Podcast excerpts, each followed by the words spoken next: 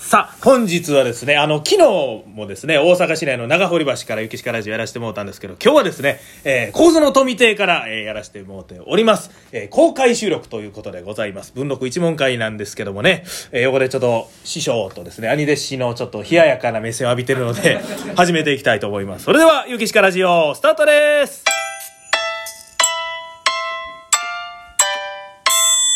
雪鹿ラジオ。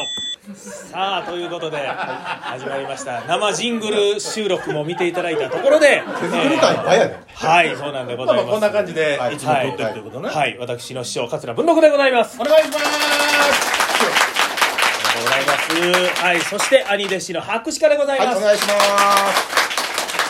桂司会もんだから。あいやいや。司会も兄さんはいてないですね。はい。今日はいてないということでモノマネで、えー、紹介されましたけども。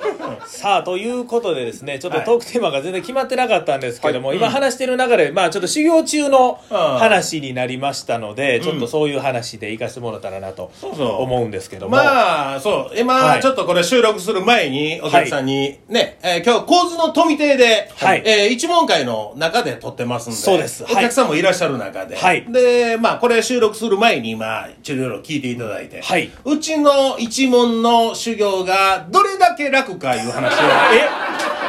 楽？楽ですか？違う。そう。って言いましたけど。えーまあまあ。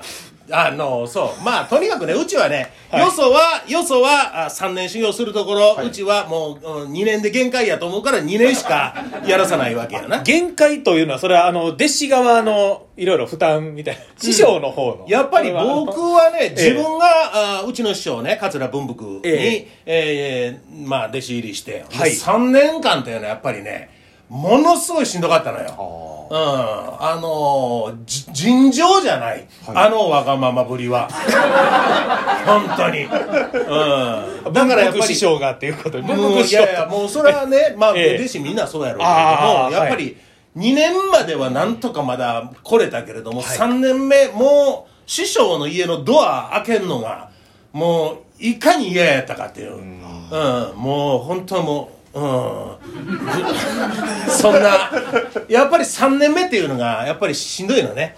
うん、だからやっぱり、うちはもう2年、その代わり、えー、2年間は、まあ、あのーまたうちの師匠の修行の形態とは違うけどな、うん、いかに精神的に追い込むか 精神的に追い込む、これってほんまに落語家の修行なんでしょうか？精神的に追い込むというのは。僕はね、だからね、あのー はなんか、うん着物きっちり、し、しわいってるしわいってるとか、結構俺どうでもええよな。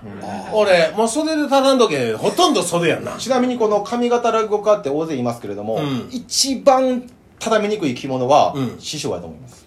なんでなん？あの、皆さんは、きっちりいつも畳んではるんで、はい折り目がついてるんです。はいそうなん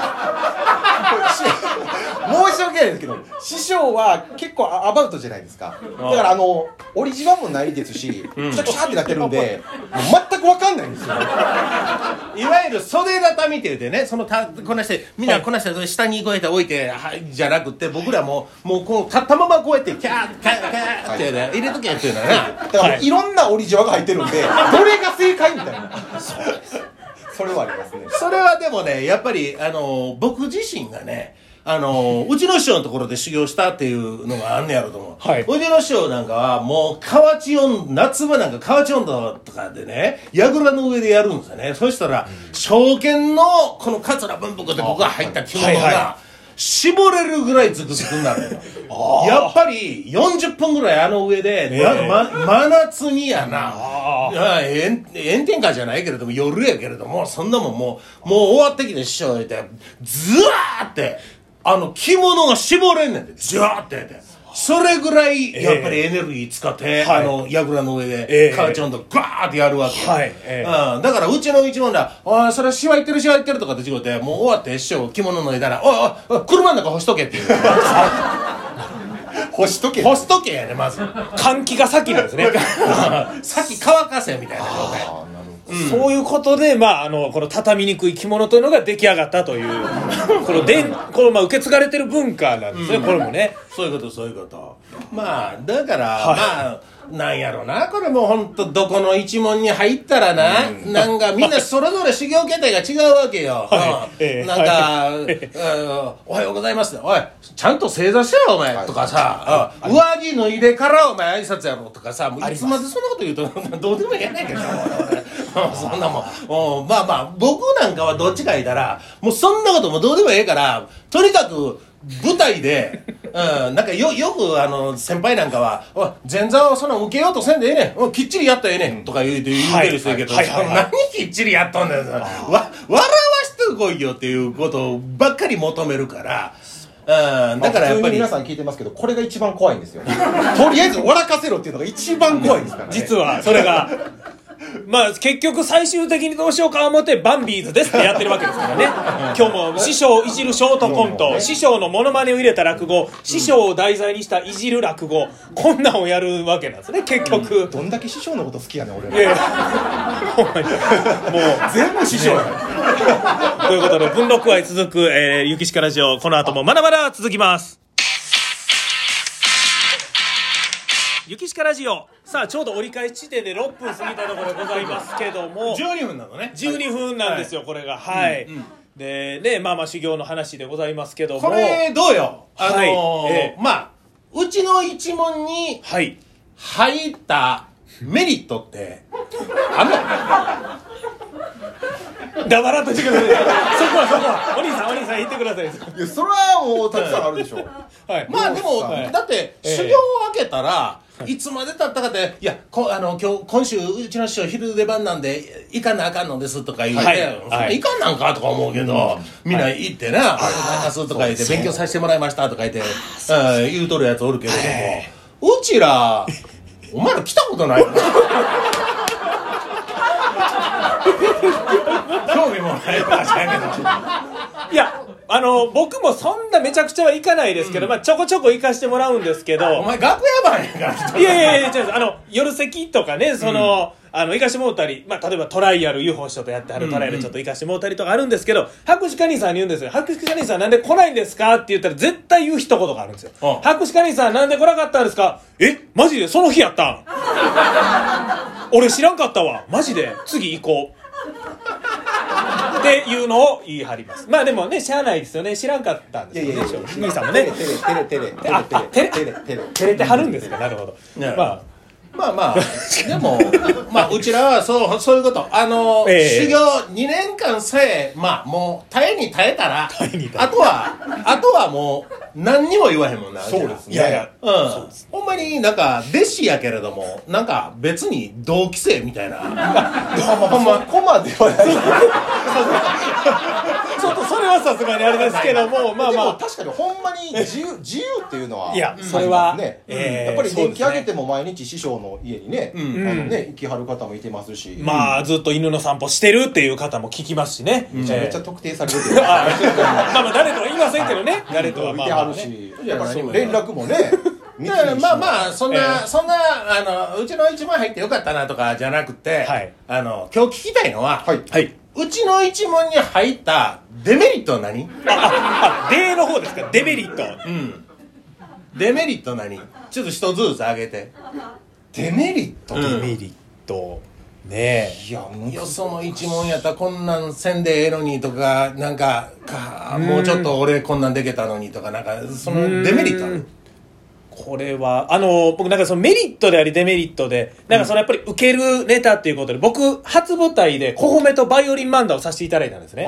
で今も小褒めやらせてもらいますしバイオリン漫談なんてそれはもうめちゃくちゃやらせてもらっててすごい実践力になるものいろいろうん。教えていただいてるんですけど、まあ発端東の旅発端から始まるっていうのがまあ落語家としてまあ基本やみたいなとこがあるじゃないですか、でまあさまあ実際やる機会はないですけどなんか今更発端をこう稽古するっていうのもあれなんで僕、発端を覚えてないんですけど今となったらまあ発端もまあ覚えときたかったなというその知識としてうん。いうのはありますからあえてあげるとしたらそういうとこかもしれません。はい。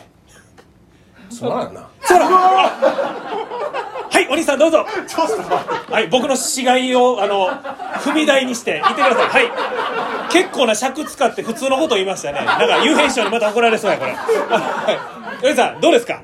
デメリット。時間あと2分ぐらいです。デメリットデはメリット。あのー多分今もまさにそうですけども、はい。あの将来のことも考えて、はい。多分師匠とは通じ合えないんじゃないかなっていう 通じ合えない。いやそのあの通じ合えないというかあの、あはい。い言い方をして理解できないんじゃないかなみたいな怖さはありますね。怖さ。なんか結構あのね何年か経ったお弟子さんがもうやっとなんか15年目ぐらいで師匠と普通に喋れるようになって気持ちが分かるようになったわみたいな話聞きますけど、はい。私多分一生分からないんじゃないかなっていうあの不安はありますけどね。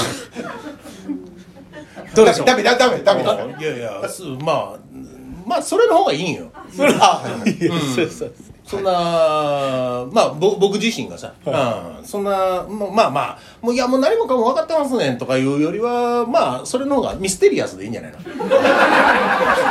ステリアス？ものすごいいい言い方で。知らん。さあということで残り1分ぐらいでございますけども、さあですねまあ本当にでもまあ今デメリットという話で挙げましたけど、でも、本当に風当たりきついだろ。いわゆる教会の中で。あ教会？うん、まあ、なんか、もう、うんあちこち俺銃口を向けたりするから。重厚まあ残りの1割はテロリストというお話ですからね。重厚を、えー最近あの師匠とご一緒した時は、はい。クーデターっていうのがすごい出てましたクーデター。なんかそういう過激なワードがなんかよく飛び交いますけども、もうすぐな、クーデター起こそう。クーデター。そうですか。いやでも、まあ、そんなことはでも、なんかその逆になんかあのええとこ入ったなみたいなことはあの上野師匠から言うていただいたりすることは実際のところありますし。はい。でもまあ、逆もあるわな。人の思いはいろいろやからさ。いやないですうん、ないもん。まああのねそうですね。もう全然もうメリットしかない文録一問でございますけども、ということで、えー落語会続きますけどゆきしかラジオこの辺でということでございます。文録一問またこれからもよろしくお願いします。ゆきしかラジオお時間